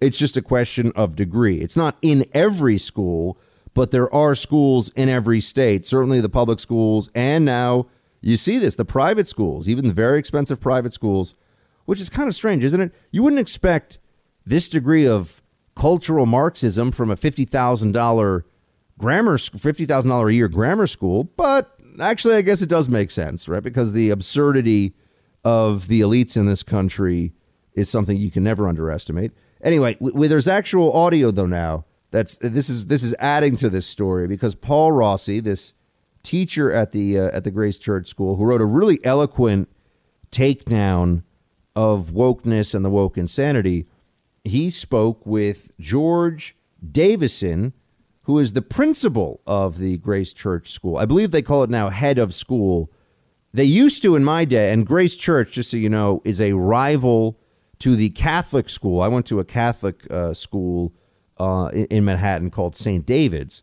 So Grace Church and St. David's were, were rival institutions. I mean, there are a few that would maybe fit into that rival category, but we played them in sports, and I'm, I'm familiar with this school. Uh, I can assure you, my school was not at the time anywhere near anywhere near fifty thousand dollars a year, and I went to a uh, a Catholic school, a high school that was a full scholarship school.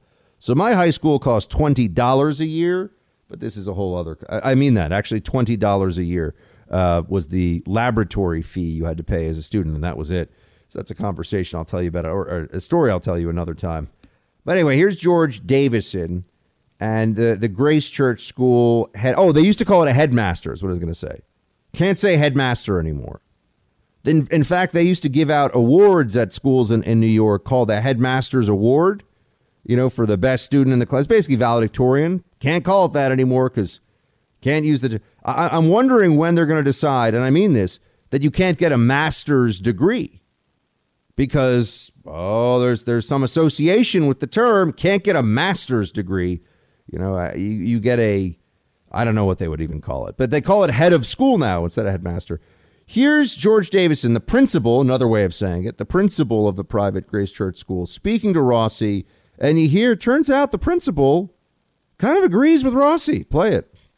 Let me ask you something, George, because I think those are, I think there's something very different about having a single experience where you make sense of it, right? And having a teacher, an authority figure, talk to you endlessly every year telling you that because you have whiteness, you are associated with evils, all these different evils. These are moral evils. It's not the same as taking like a physical thing because it doesn't affect your your your moral value. That's the problem. The the the the fact is that I'm agreeing with you that there has been a demonization that we need to get our hands around in the way in which people are doing this understanding. Okay, so you agree that you, we're demonizing kids? We're demonizing um, kid. We're, we're, demonizing white people for being born. And, uh, and are some of our students white people? What are some of our students white people? Yes. Okay, so we're demonizing white. We're demonizing white kids. Why don't you just say it? We are, I, we are using language that makes them feel less than um, for nothing that they are personally responsible for. He is, he is saying that they are demonizing this is the principal of this of this ultra elite school in New York City. As I said, it, it costs, you know, not all that much less than going to Harvard, and this is for first graders, second graders, third graders. Demonizing white children because of their skin color as part of this critical race theory training that these schools all do. Uh, that they that they do because otherwise they're afraid of being called racist institutions. So they do the critical race theory and then they demonize as as these are the words of the principal and the teacher, they are demonizing white kids. Hmm. We've got a little more of this conversation. Play it.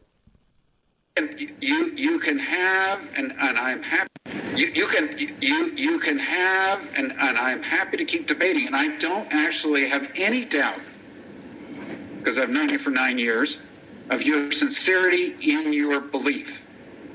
And I also um, have grave doubts about some of the doctrinaire stuff that gets spouted at us in the name of anti-racism. Like what? And, and, and so I, I don't disagree entirely with some of your points of view. Can you elaborate?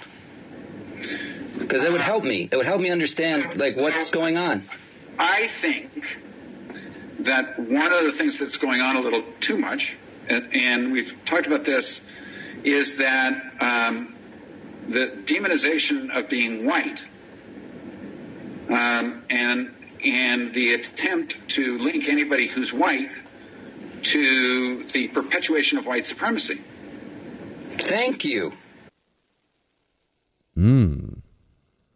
Here's a guy who had who was essentially disciplining this teacher Rossi, who's the other voice you're hearing, saying, "Yeah, no, there's a demonization of whiteness that is going on as part of the curriculum at the school that he as the principal runs."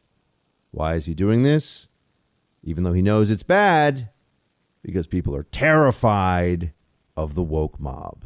I've been telling you all the economy is really feeling iffy right now. There's some good things happening, some bad things happening. The Biden administration, trillions of dollars, taxes probably going to get raised. If you're like me and you've been involved in the markets for the last year in particular, seen a lot of things happen. I, I had a decent year, but I want to have great years and I want to prepare for some really uncertain uh, waters ahead here. So I want to bring in some experts, and that's why I want you to know about carnivore trading. Right now, we've got the founder and a trader at Carnivore Trading joining us, Dutch, to talk about all this. Dutch, thanks so much for being with us. Thank you. Let's start with what it, what is it that that you do? I mean, be- before I get into where you think all this is going and all the different economic indicators and people going crazy over crypto and is the market overheated? I, I want to get to that, but first, what is it you do at Carnivore Trading? So the Carnivore family, uh, we call ourselves the Carnivores. You know, we send out live text messages and updates, uh, real time, uh, sharing what it is that we are trading in our own accounts and our own money. They can choose. Our Carnivore family can choose what they want to do they can do the trade, not do the trade. We don't manage money. We don't want accounts. We're not. We don't gather up accounts and we don't manage money for people. We just manage our own money and we share what we're doing. So that's kind of what we do. And we have some major league money managers, hedge funds, brokers, and Wall Street people that are keeping off of our trades. But we also have, you know, lots and lots of regular folks that are kind of new to the market don't really know sort of all the trading rules and they're not that sophisticated, but they're smart, okay? And they have money and they want to learn. And so we use the opportunity uh, at the end of each day to send a market wrap up, which is a educational uh, and also an update of what happened during the day. It's kind of entertaining, it's funny, but we promote the idea of learning the way your grandpa taught you or your father. You know, you didn't learn how to to change a tire without going into the garage and actually changing the tire. So we want people to actually open an account at their favorite brokerage firm or discount broker or wherever, and um, then they subscribe to Carnivore and they start getting the ideas and they start learning. Now let's talk about what kind of things you see coming here with what we're facing right now in the economy. We're coming out of a pandemic. It feels like it's a little bit of a slower reopen than I think a lot of us had anticipated. There's supposed to be a lot of money on the sidelines, and and people, I think, because they've been home and and they've been spending less on on vacation and and travel and just a whole array of things have been, as you alluded to, people are getting more involved in the markets now, just everyday folks than ever before, and that's why it's so important for them to get some sense of what's happening here well, what do you see going on? I mean, I have people that I know who do this for a living who are telling me the market is is overheated and we're due for a major 20 30% correction. I got people telling me that inflation is is inevitable at this point. But then there are others who are saying, including uh, Art Laffer, the guy behind the Laffer curve, told me, look, there's so much money on the sidelines and more and more people getting involved. This year is going to be great, even with the Biden administration being a disaster on some of these issues. What do you see happening? So, I actually had breakfast with uh, Art Laffer once at the Bel Air Hotel in Beverly Hills. I love the guy. Um, and we agree with him. Um, 100%. On March 14th of this year, we made a market call and we put it in our uh, our our daily wrap up. It's at the bottom of our daily wrap up every single day. Our call is Dow 40,000 and Nasdaq 17,000 this year. And a lot of people think, wow, that's a big call. And on March 14th, uh, a month ago, keep in mind, we had just seen the NASDAQ basically reprice itself, and a lot of stocks were down 50, 60%. Uh, even Apple was off 15%. So it didn't sound it sounded like we were kind of crazy to make that call. Now we're making new highs every day, so we don't look so crazy. And we have a very you know a very simple reason for that.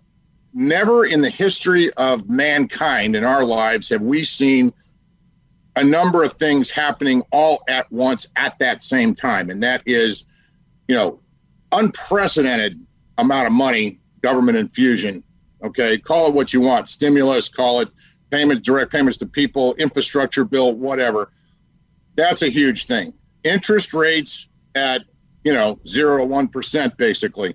I mean, that's that's never happened. Those two things together have never happened before. A Fed that's basically saying they're not going to raise rates until probably 2022, um, and you know the amount of of capital out there uh, sloshing around is is another factor. So we've got liquidity got easy fed, we've got low rates.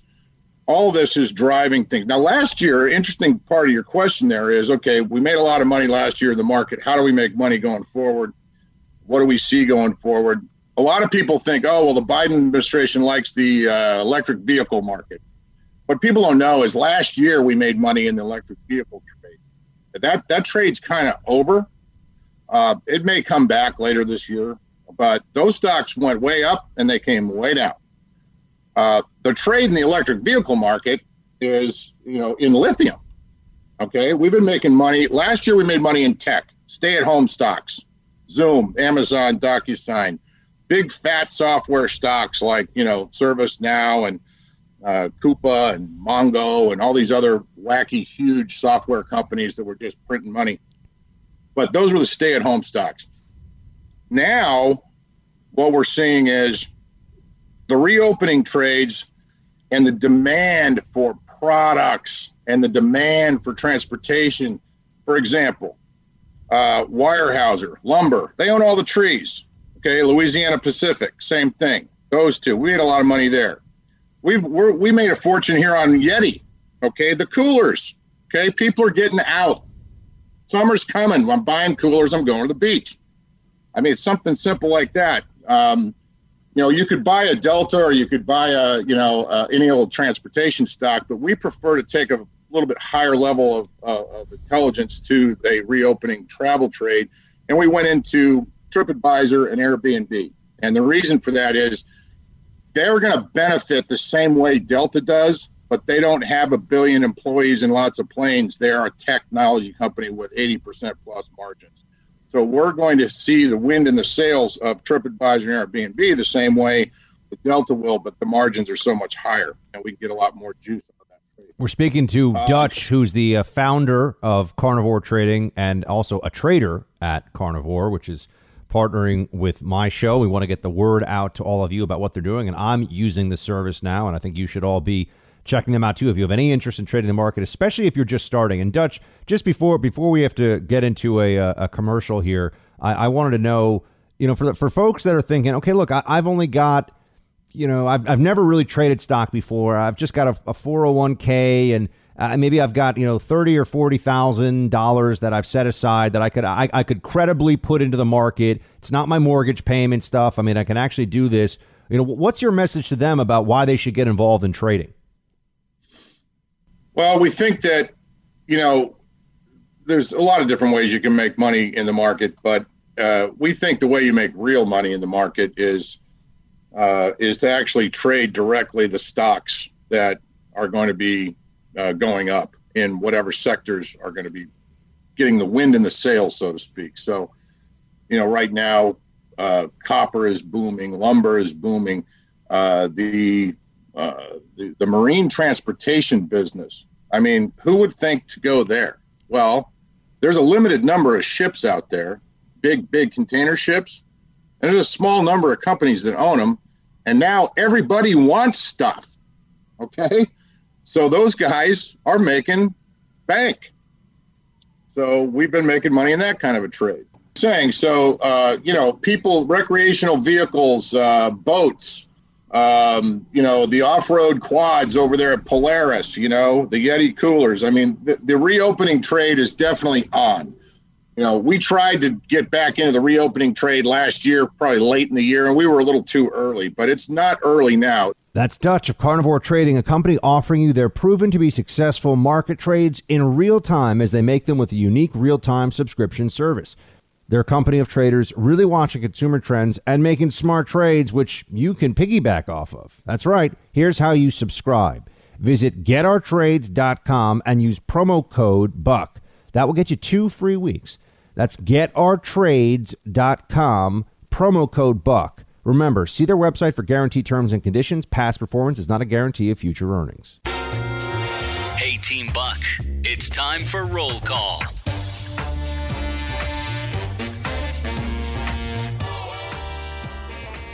Wow, wow, wow, wow. You ever have you ever worn a like a 1920s gangster suit or ever been to one of those parties where everyone wears the 1920s, you know, uh, the big pinstripe suits with the shoes with the I believe it's called a a uh, what's it what's it called when you have the little thing on your shoe? I have no Um, idea what you're talking about. Spats.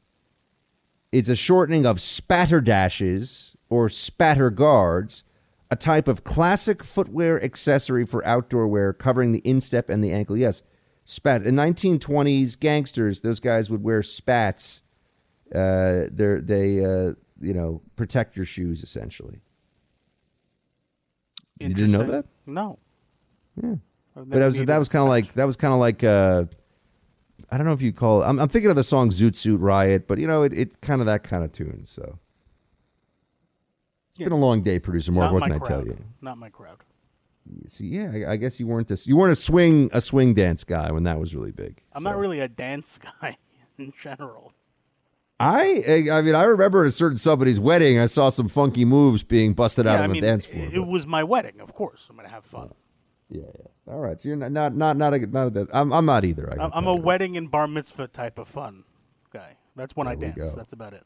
What are we? So so I'm gonna be at uh, at the border. Are you, are I was gonna say, are you gonna be okay? Really, we should be worried about the next uh, few days. Thursday, Friday, folks. I'm at the border. Rob Smith is gonna be hosting the show. Rob's gonna do a great job. So please, please do tune in, and and you'll be hearing from my my buddy Rob Smith.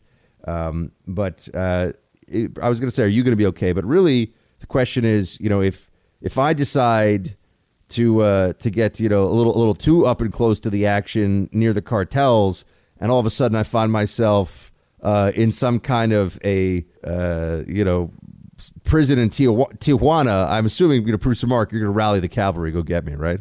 I mean, I'll, I'll call someone, but I don't think I'm personally gonna go down there. I don't think that would help. All right, just make some calls for me at least, Yeah, okay? exactly. I'll, I'll call people who can actually help you. Yeah, find some of my old CIA buddies and uh, and call them and say that the, the Buckster the Buckster needs to put out the bat signal here. He needs a little bit of help. So We'll, we'll call Jack Carr, have him do a stealth Ex- ex- to get you out. exactly. You call Jack Carr from Special Operations. He- He'll know exactly who to call. We'll be good to go. I'm not worried about it. We got actually just for the people of you call Jack Carr, Sean Parnell, you know, Brandon Webb, Jesse Kelly. You know, you, you you get like a like the Dirty Dozen or something. You'd get a whole crew together. You know. Exactly. I'll just call all of our guests. A couple of them will be able to figure it out. Yeah, we, they, they- those guys those guys would be able to get me out of any of any uh, sticky situation in in the cart with the cartels. How about you just don't get in any in any sticky situations and be back on Monday? I think that's a better I I think that's a better idea. All things considered, as much as as much as I like to get up close and personal to uh, the action, the cartels are real scary actually. So um, there's that. They're bad, bad group.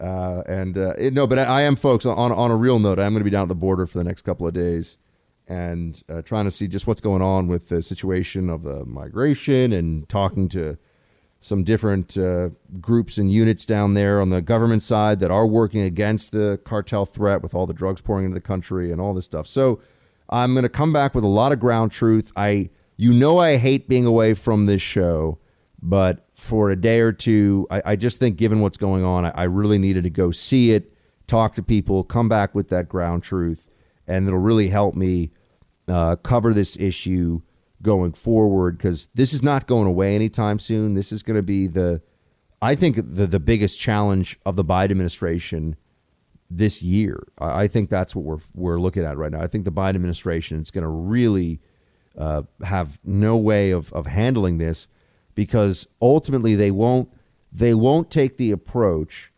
of making it uh, of removing the incentive for illegal crossing. And as long as people are incentivized to cross illegally into the country, and it's easy for them to do so, they're going to keep doing so. So that's what we face right now. All right, let's uh, let's get into roll call. member facebook.com slash Buck Sexton. You can send us an Instagram message, instagram.com. Well, I guess just go on the Instagram app. It's not really, people don't really use the website as much, but uh, Instagram and uh, just go send a message to Buck Sexton. And yes, producer Mark will be the first one to read them, but I will get to them after he reads them. And uh, we will read them on the show. And please pass the buck. And the Siege of Malta podcast. Uh, that's out. Uh, part two, uh, we're looking to have it done next week sometime because I know I got to tell you about the actual battle, so that's coming up. Siege of Malta part one. If you uh, if you haven't listened already, it's a great thing over the weekend or you know while you're doing some chores or just in the car.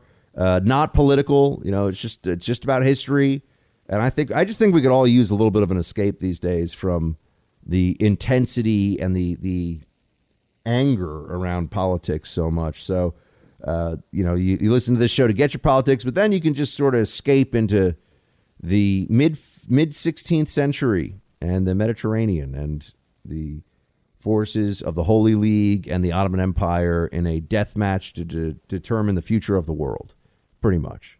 So there you go. All right, let's get to your thoughts in the roll call. Uh, Bryce, first up here. Hey, Buck, considering the media corruption today, do you think Dan Rather would have had to resign with his lies about President Bush? I don't think so. Just curious what you think about that. So, Bryce, what, what I am picking up here, what I'm getting from you on this is do I believe that the media is now so corrupt that they would be willing to, they would keep Dan Rather in his very privileged and overpaid perch at a place like CBS Evening News? Would they keep him even after a total debacle like uh, what we saw with um, the National Guard documents in the uh, 2000 election. I'm sorry, 2004 election, right? Wasn't that? Yes, it was a 2004 election that Dan Rather did that. Wasn't it, producer Mark? I'm I'm I'm blanking on this one. I believe so. Yes, yes. Um, so I, think the the answer, yeah, it was the 2004 election. Sorry, I'm just making sure. Um, the answer to your question is yeah, they, they might actually keep him, Bryce. The, the rules have changed now. I mean, you look at Russia collusion specifically, you just look at the Russia collusion issue, and what you see is that it didn't matter that it was all fake because it was fake for the right team. That's how they view it. It didn't matter that it was all lies because it was all lies that assisted Democrats. And so would would Dan Rather probably have been able to ride it out, even though it was an attempt to to really throw a presidential election using fake documents? Yes, yes, I think he would have been able to. Um, if if it weren't in 2004, if it were the year 2016, here's maybe a better way to put it, Bryce. If it were Trump, for sure, the fake National Guard documents wouldn't have been an issue. Um, I mean, it would have been an issue, but it, he wouldn't have lost. Uh, his job. Uh, Dan Rather did end up resigning, did end up stepping down from his job because of that. Karen writes, Hello, Buck and producer Mark. I'm a big fan of the show. Maybe it's because I'm usually listening to the podcast while I'm making dinner, but I quite enjoy the food banter at the end. Well, Karen, so do we. We get very hungry. My husband has recently joined Team Buck and listened to your podcast at 1.8 speed. He might be a podcast heathen who will not be able to properly appreciate Buck's great impressions, but at least he's listening. I've also passed the buck to my son in university after episode one of The Siege of Malta was up. He's a big history buff. Great work so far. Can't wait for episode two. I don't know if you've seen what is going on in Canada with on again, off again COVID lockdowns and the terrible vaccine rollout. It's awful up here. Schools are closed to in person learning indefinitely. Stores are only permitted to sell essential products, and gatherings, even outdoors, are limited to people within your household. I could go on and on about how terrible the response has been at both levels, but this comes down to the Trudeau government relying on the global stockpile of vaccine instead of making our own. Shields high, eh? Karen, our sister from up north in Canada. Um, I would just say, uh, yeah, I mean, this is the problem with these touchy feely leftist governments that think that they can protect you. If they're just in charge of everything, just let us be in charge of everything. We'll protect you. Just do exactly what we say. Why aren't you doing what we say? Why aren't you listening to it? It it, it goes so quickly, doesn't it?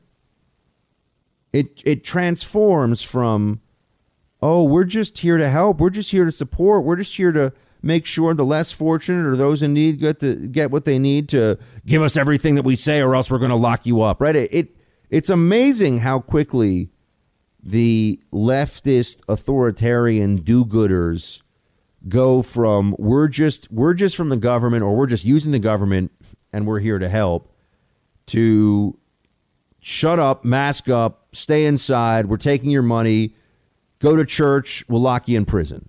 Isn't it, isn't it fascinating to see how quickly this has happened? And so many people still think this is okay. So many people watch these videos of religious ceremonies being shut down, of, of men with guns in the employ of the state showing up to tell them, you can't worship your God because there's a virus that's out there that people have a 99% chance of surviving. And oh, by the way, you're, if you're outdoors or you're, or you're socially distanced or whatever, uh, your chances of getting this are tiny anyway. Doesn't doesn't matter. Obey or else. This is really this all along has been a challenge to see whether people understand what freedom really is. Freedom is not you have the right to make decisions unless the government thinks there's just a, a generally better decision for you that they can make for you. Freedom is the right to make decisions even when they're not necessarily the best decisions, as long as you are within constitutional boundaries and stay within you know natural law of not hurting not not affirmatively and and directly hurting other people taking their stuff. You know freedom does not mean that the government gets to tell you how large you know your your portion of spaghetti and meatballs is. That's not that that's not a free society that's not a free system and I know there are all kinds of infringements. People say, "Well, what about seatbelts?" So this is always the argument under you know, I, I think there is a str- there is a strong ar- argument to be made that the government overreaches when it says that you have to wear a seatbelt, and I think then part it's because of uh, because they can't. For one, they, they can't really convince anybody that you're a danger to others because you're going to you know go through a windshield. Um, but th- th- these are areas where we see government overreach, and and the freedoms that we thought we had are under assault in ways that are very clear now. It's very obvious what it means when the government tells you to do something that it shouldn't be able to do. More roll call going on here. We got Daryl. Hey, Buck and producer Mark. Everyone keeps commenting about Fauci's clear hypocrisy and saying you still have to wear a mask and stay locked down after you're vaccinated. There's an attempt by Ron DeSantis and others to use this as a lever against Fauci and Biden in order to force them in on that ridiculous position. However, what I'm not hearing anyone talk about is the reason that they're taking this position, and it isn't the variants. The real reason is that if they advocated the DeSantis line of if you're vaccinated, act immune, then it's mayhem at stores and restaurants and schools and gyms and concerts because we can't really know who's ever been vaccinated and who has not. And that's a nightmare scenario for tyrants. And that is where the push for the vaccine passport comes in. Assuming and hoping that idea goes nowhere, then what's their end game? Do you think they have one? I don't. I think they've got themselves in a box and don't know how to get out of it. Shields high. No, Daryl, I've been saying this. Just to be clear, I've been saying that it's about control, and they don't want to allow the collapse of the COVID lockdown regime by letting people, if there's an excuse to not wear masks uh, that that is given at the, you know from the CDC level for some people, a lot of people are just going to stop wearing masks, and then what will happen is not that there'll be such a rise in cases and everything. That's that we've all seen. That's not what happens, and they keep saying it. Well, it's not what happens. But then people say, well, "Hold on, we've all, so many people aren't wearing masks, and and we're fine." And the cases are still, you know, going down nationally. People are getting vaccinated. So what were we wearing masks for again? I mean, and that's the real nightmare scenario for the Fauciites. That people would finally wake up to the fact that masks are an entirely insufficient means of protecting you from COVID 19. So insufficient as to be largely irrelevant in the grand scale of things. That's what the data has actually shown. And anybody who disagrees with that, you can explain to me how a 1% reduction based on mask mandates. See, they keep saying, oh, that's because people don't wear them enough. Well, even with a mandate, no one is wearing them enough anywhere in the country, then there's a problem here with having a mandate. It's not working. But instead, what they say is more, more, more, more masks, more masks. We need more masks. Doesn't do it. Doesn't do it. We've all seen it. I mean, that's why I don't care. I don't care how many people yell at me and call me an idiot and anti-science. It's so stupid. I spent a whole year of my life wearing a mask like an idiot all the time because I had to. But I've observed and I've looked and I've seen and I know the numbers and I know the data and I know Fauci's a little moron. So they can yell at me all day. I know what they're saying isn't true, so it doesn't it doesn't bother me. I feel sorry for them. I, I think they're kind of. I just think that the the mask shamers are sad. I really do. I think they're a sad bunch. Joel, hey fellas, hope all's well. Had a thought while listening to Tuesday's show. You were saying how the Biden administration and the left uh, w- wanted illegal immigration to continue in order to cement their power by overwhelming the vote in their favor. I thought of another possible reason for it too. The vast majority come from countries with tyrannical to varying degrees leaders. If they allow enough of them in, then they could have a huge number of illegals with no concept of our history or constitution. It'd be much easier for them to ignore or outright abolish the Constitution. But on top of that, they would have a ready-made population that's being that's used to being controlled by government, and total control is not outside the realm of possibility for their end game. Plausible? Shields high and have a lovely day. Well, you know, Joel, it's I, I see what you're saying. I mean, there's definitely a difference in perception from uh, people from from countries that are arriving here, and they they don't have, uh, in general, the same sense of of American history and, and American norms and and mores and uh, just you know, customs and perception of government. So that's why assimilation is such an important process. But remember, the Biden administration doesn't like the term assimilation anymore. I think we should all ask why. Folks, I'll be at the border the next few days. Don't worry about me. And uh, in the meantime, shields high.